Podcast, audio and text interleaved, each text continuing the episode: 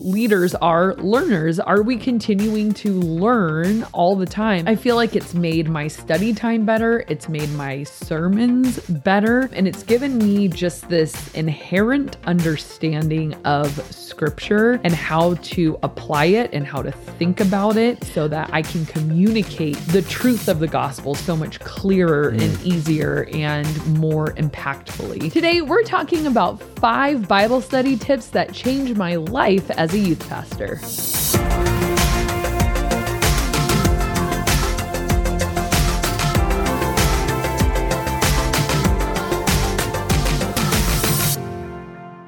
Welcome to the Ministry Coach Podcast, where every week we give you actionable and practical tips that you can implement into your youth ministry. My name is Jeff Lascola, and this is Kristen Lascola, howdy. Howdy there, partners.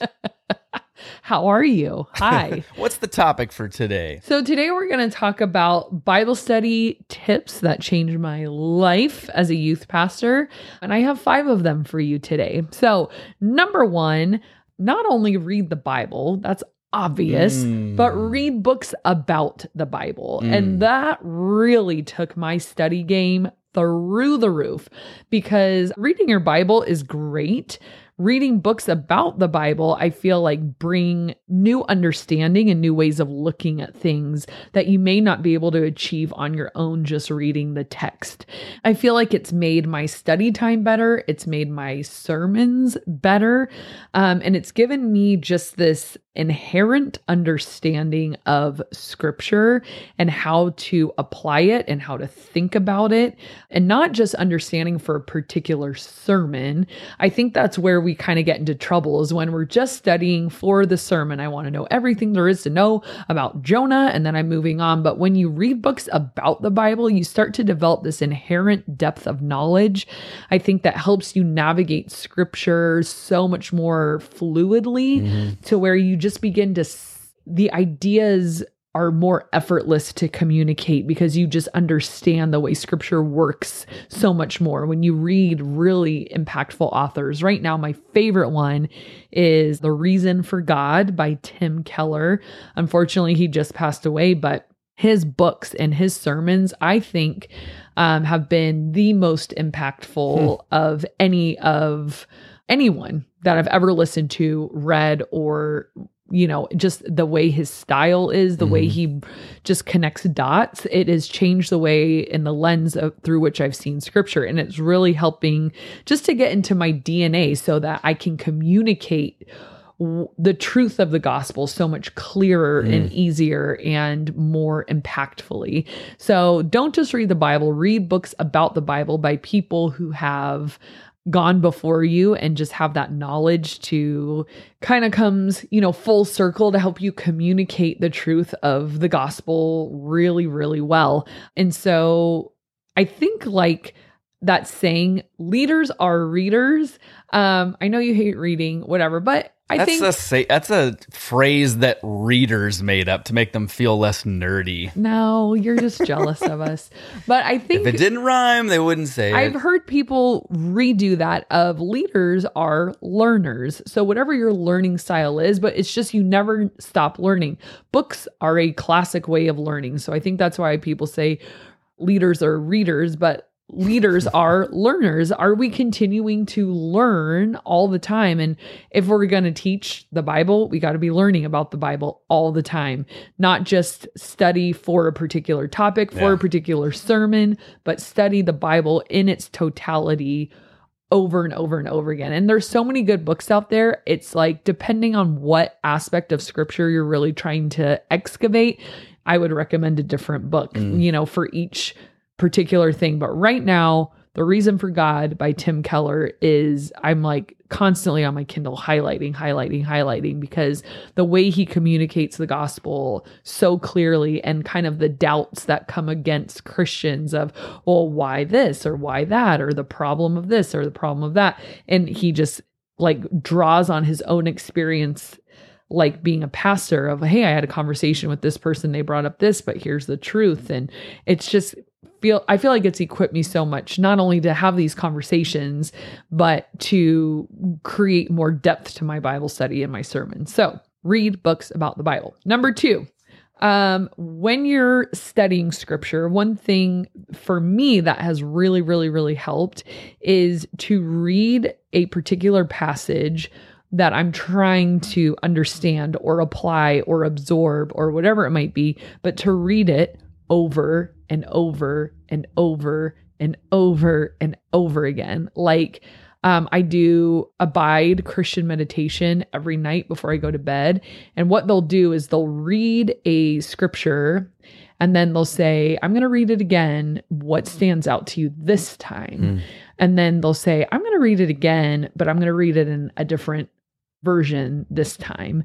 And based on the number of times you read it or hear it or study it or the different versions that Mhm. you read, something might pop out differently to you that you might be able to grasp onto.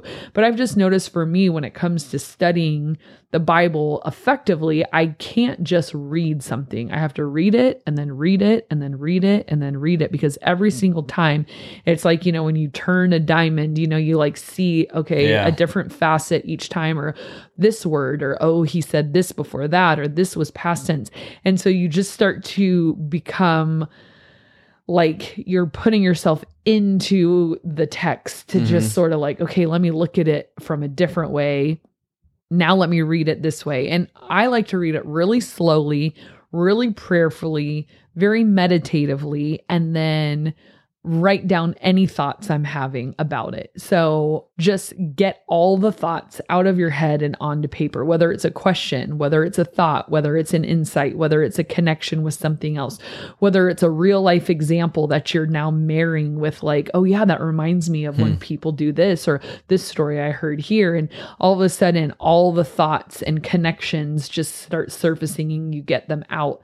And then what I like to do is leave it and then come back to it because sometimes, you know, how your brain is always kind of working in the background. Yeah.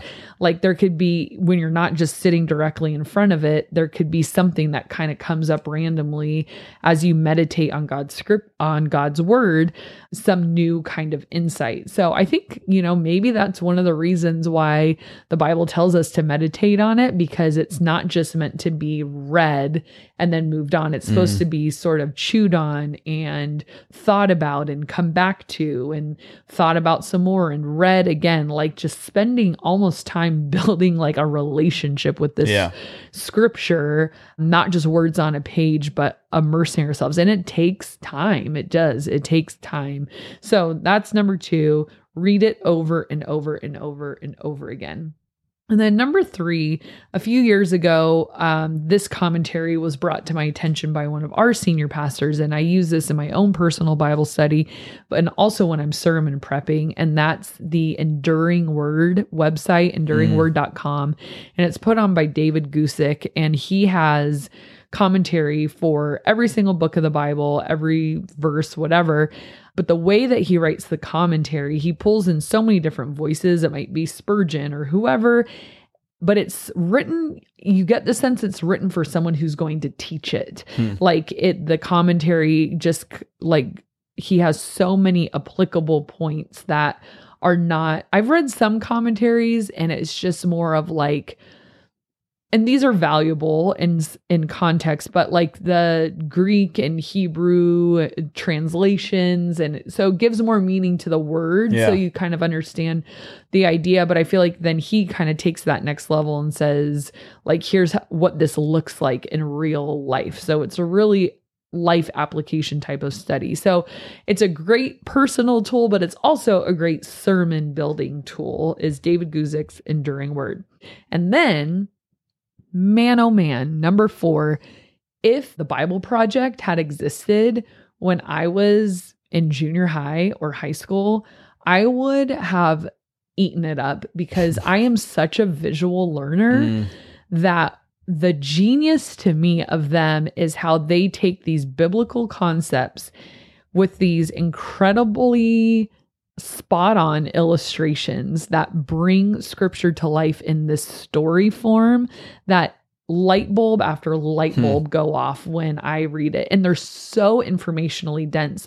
So, like a Bible Project eight minute video, I will have to go back and watch it four or five times because the illustrations with the content and what they're trying to communicate, I am like, it's like drinking out of a fire hose, but it finally makes sense because I can see it and it's in outline form and it's pictures and it's words and it's movement. Hmm. And that's when it sticks for me.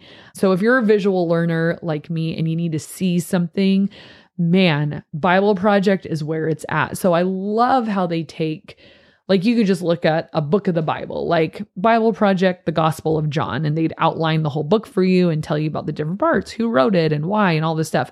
But I love when they do biblical concepts too. So they'll do like the biblical concept of grace, love, mercy, or they'll start to talk about like spiritual beings or heaven or the unseen realms, the spiritual realm. They'll just talk about interesting things within that. What is prayer?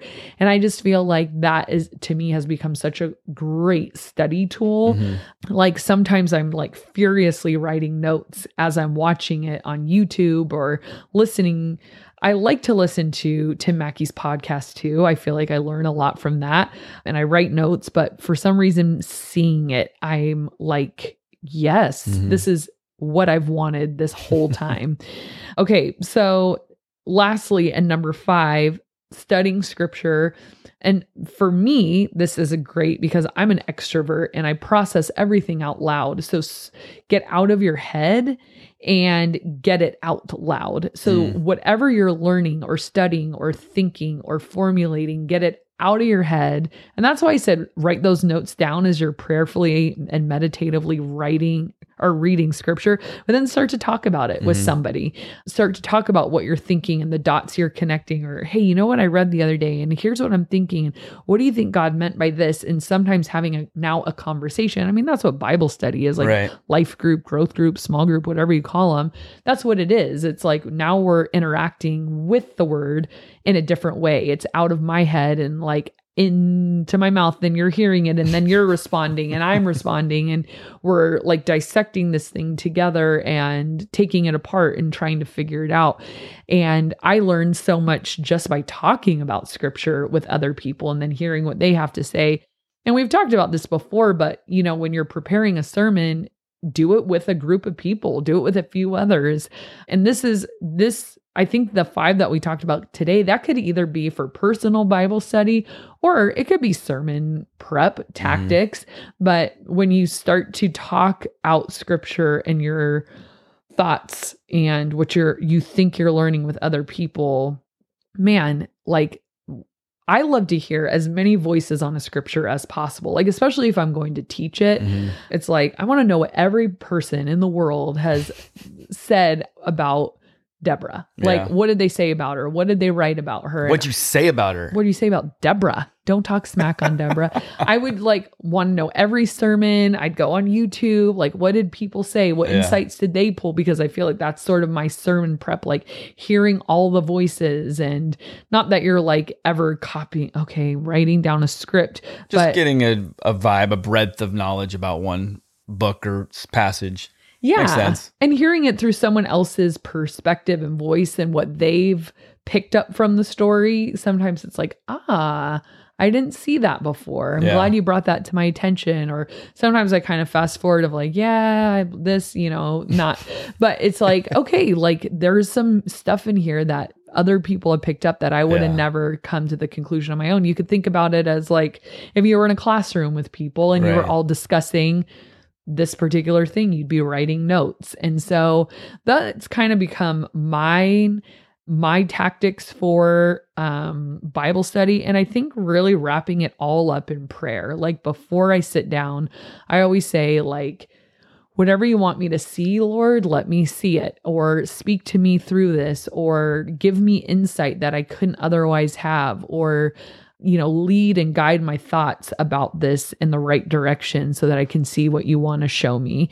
And I love how the Bible, you know, says like that God's word is living and active. Mm-hmm. You know, so when you read and study the Bible, it's an interaction. Yeah. You know, which is kind of like goosebumps a little bit. You know what I mean? Like you're having an interaction with the text. It's not a static, stagnant ancient book. Right. It is living and active and ready to convict and pierce and gut punch and reveal and be like it's very it's an experience Mhm. and that's why I think we can't rush through it. That's why we have to prayerfully and meditatively chew on this and explore it and interact with it and be with it, leave it, come back to it, immerse in it, talk about it, write about it, think about it, pray about it. Like it's a very immersive experience. And I think when we start to look at Bible study that way, it becomes so much richer than I'm reading this and Yeah. I'm going to regurgitate some things. And I love Or I'm reading this and I don't understand what I'm reading. That's what most of the time I feel like. Yeah, well, with that, like just having a basic study Bible too. Like Yeah. sometimes I'll be like, everyone, I had the coolest conversation with a student this weekend. He's a freshman, Nathan, and he came in and he was talking to me about, you know, how he's reading the Old Testament. He's like, Leviticus is so boring. So I had to like skip through that and Numbers was boring. But then I came to this and it was really interesting. And I said, Yeah, I said, I know what you mean. Leviticus is hard to get through, Numbers is hard to get through. I said, but doesn't it make the gospel so much more impactful to know like this was how we used to have to interact with God? Yeah. Like it was complicated and it wasn't impossible to have a relationship with God, but it was very complex Mhm. of, you know, there's a particular offering for this and a particular sacrifice for this and the wave offering and the grain offering and this and that. And, you know, like when Jesus came and he fulfilled the law, it wasn't like he got rid of it. It was like, ah, the law doesn't matter. He's like, well, you can't do it. I will do it. I will fulfill the law. It doesn't make you appreciate Matthew, Mark, Luke, and John so much more that story of how Jesus then fulfilled all that. And I said, you know, you couldn't ever appreciate the gospel as much as you could after you read Mm. Leviticus and s- saw like, I mean, It that all wa- points to a need for a savior. Absolutely. And so having that conversation with him of like, yeah, like scripture can sometimes be like, I have no idea what I'm Right. reading. Like you were saying, it's like, I don't know what I'm reading. But when you start to talk to people and then uh, like reading the footnotes and reading the cross references and all of a sudden like things get illuminated and it's Right. not just words and anymore. then sometimes when you go back and reread it, it's like, oh, okay, now I now I see. yeah. I'm I love the phrase I can see for miles when I stand on the shoulders of giants. And I feel like you need to be humble and say, look, there's a lot of people out there smarter than me. I mean, I I'm never the smartest person in any room. Even if I'm the only person in that room, I'm not the smartest person. and I feel like Ah. always seek out wisdom in people that have gone and you know that road before you and what do they have to say about it because then you can learn from them and why struggle why you know trudge through the the muck and mire when you know someone else has has paved a path for you Yeah, a good study Bible, good commentary. I mean, especially with the internet now, there's so much to explore. But yeah, I think always having like a notebook or your phone or a tablet, something as soon as you, because like God will be speaking while you're reading mm. simultaneously. And so it's like that interactive process of a read, oh, this is a thought. So don't miss that stuff. Write it down make a note in your Bible, make a note in your tablet, whatever you're using, but write this stuff down until you know you feel like you've exhausted it as much as you can. Yeah. So for those of you who are looking to improve your sermon prep, we have an episode that we can guide you to. It's just how to improve five tips of how to improve your sermon. So make sure you guys check that out. But right now we're going to go into the question of the day, which is do you have any weird or strange party trick that you can do? Yeah, I guess I can burp really loud and I can take requests. So like I can burp. you can sing a song and belch. um I could burp your name. I could burp um you know a particular word. Like So- on command or when you have a good one, you can. Well, I can it. burp on command, though they're kind of weak. But when I have like a LaCroix or Hmm. an emergency or something like that, and I get a really big one, I can burp names. I can just, yeah, I'm a very loud burper. This Um, is true. So I guess that's my party So trick. if you want her to belch your name, make sure you put it in the comment section below. Only on your birthday. That's it. Never. Well, yeah. And depending on the crowd, some people really think it's fun and funny, and some people think it's Like funerals, they're just terrible. frowning upon that. I did it one time, and your dad said He's one to talk. he said um, you should be ashamed of Yeah, yourself. he was joking, I think. I don't know. he he looked I, serious. there was never a meal growing up that he didn't belch or fart at. So I, I don't know what he's talking like- about. Uh, girls burping is a little more shocking, especially when they're as huge as mine. Like I, mine are very intense. Although, can I want to Capsize some boats. tell you really quick? I got the sweetest letter from a seventh grade girl two weeks ago. Her and I had this really deep conversation. She was having some really big friend issues, and her and I talked for about 45 minutes after youth group one night, and it meant a lot to her. So she wrote me this card. It was very sweet. But the end of it, she said, P.S. Never stop burping. I love it. and I thought that maybe was the nicest thing any junior Mm. hires ever said. Well, that's gross. No, what mine is is I can fart on command. no, I'm just kidding. There was a kid at camp who could do that, which you were I was thoroughly fascinated yeah, I was jealous. I can actually. It's called manualism. Maybe I've talked to talked on this podcast about it, but where you can make gas sounds with your hands. There was one. There's a belch. I can do that with my hands. Wow. So, and depending on how cool. sweaty my hands are, the more juicy the tune. Ew. How sweaty my hands are. Or wet. I mean, whatever. Can we have a party trick that's not disgusting? We can't apparently. what party trick do you guys have that's your go-to to embarrass yourself? I can and give a dog a massage.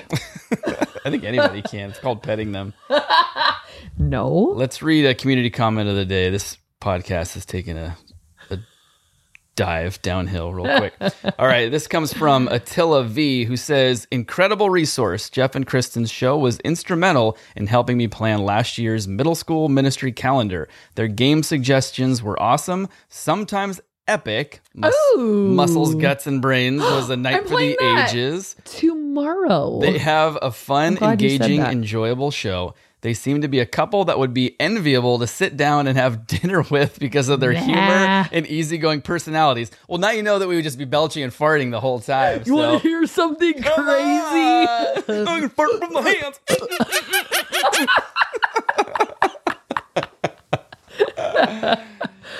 That's nothing. I can belch your name. What's your name? How many syllables is it? Hold on. Waiter, can I get a LaCroix, please? Attila, thank you for your comment.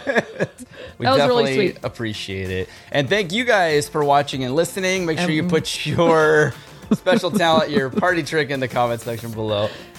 And we'll see And you we'll see you next, next time. Welcome to the Ministry Coach podcast, where every week we give you actionable and practical Wah, tips. Email us at pin.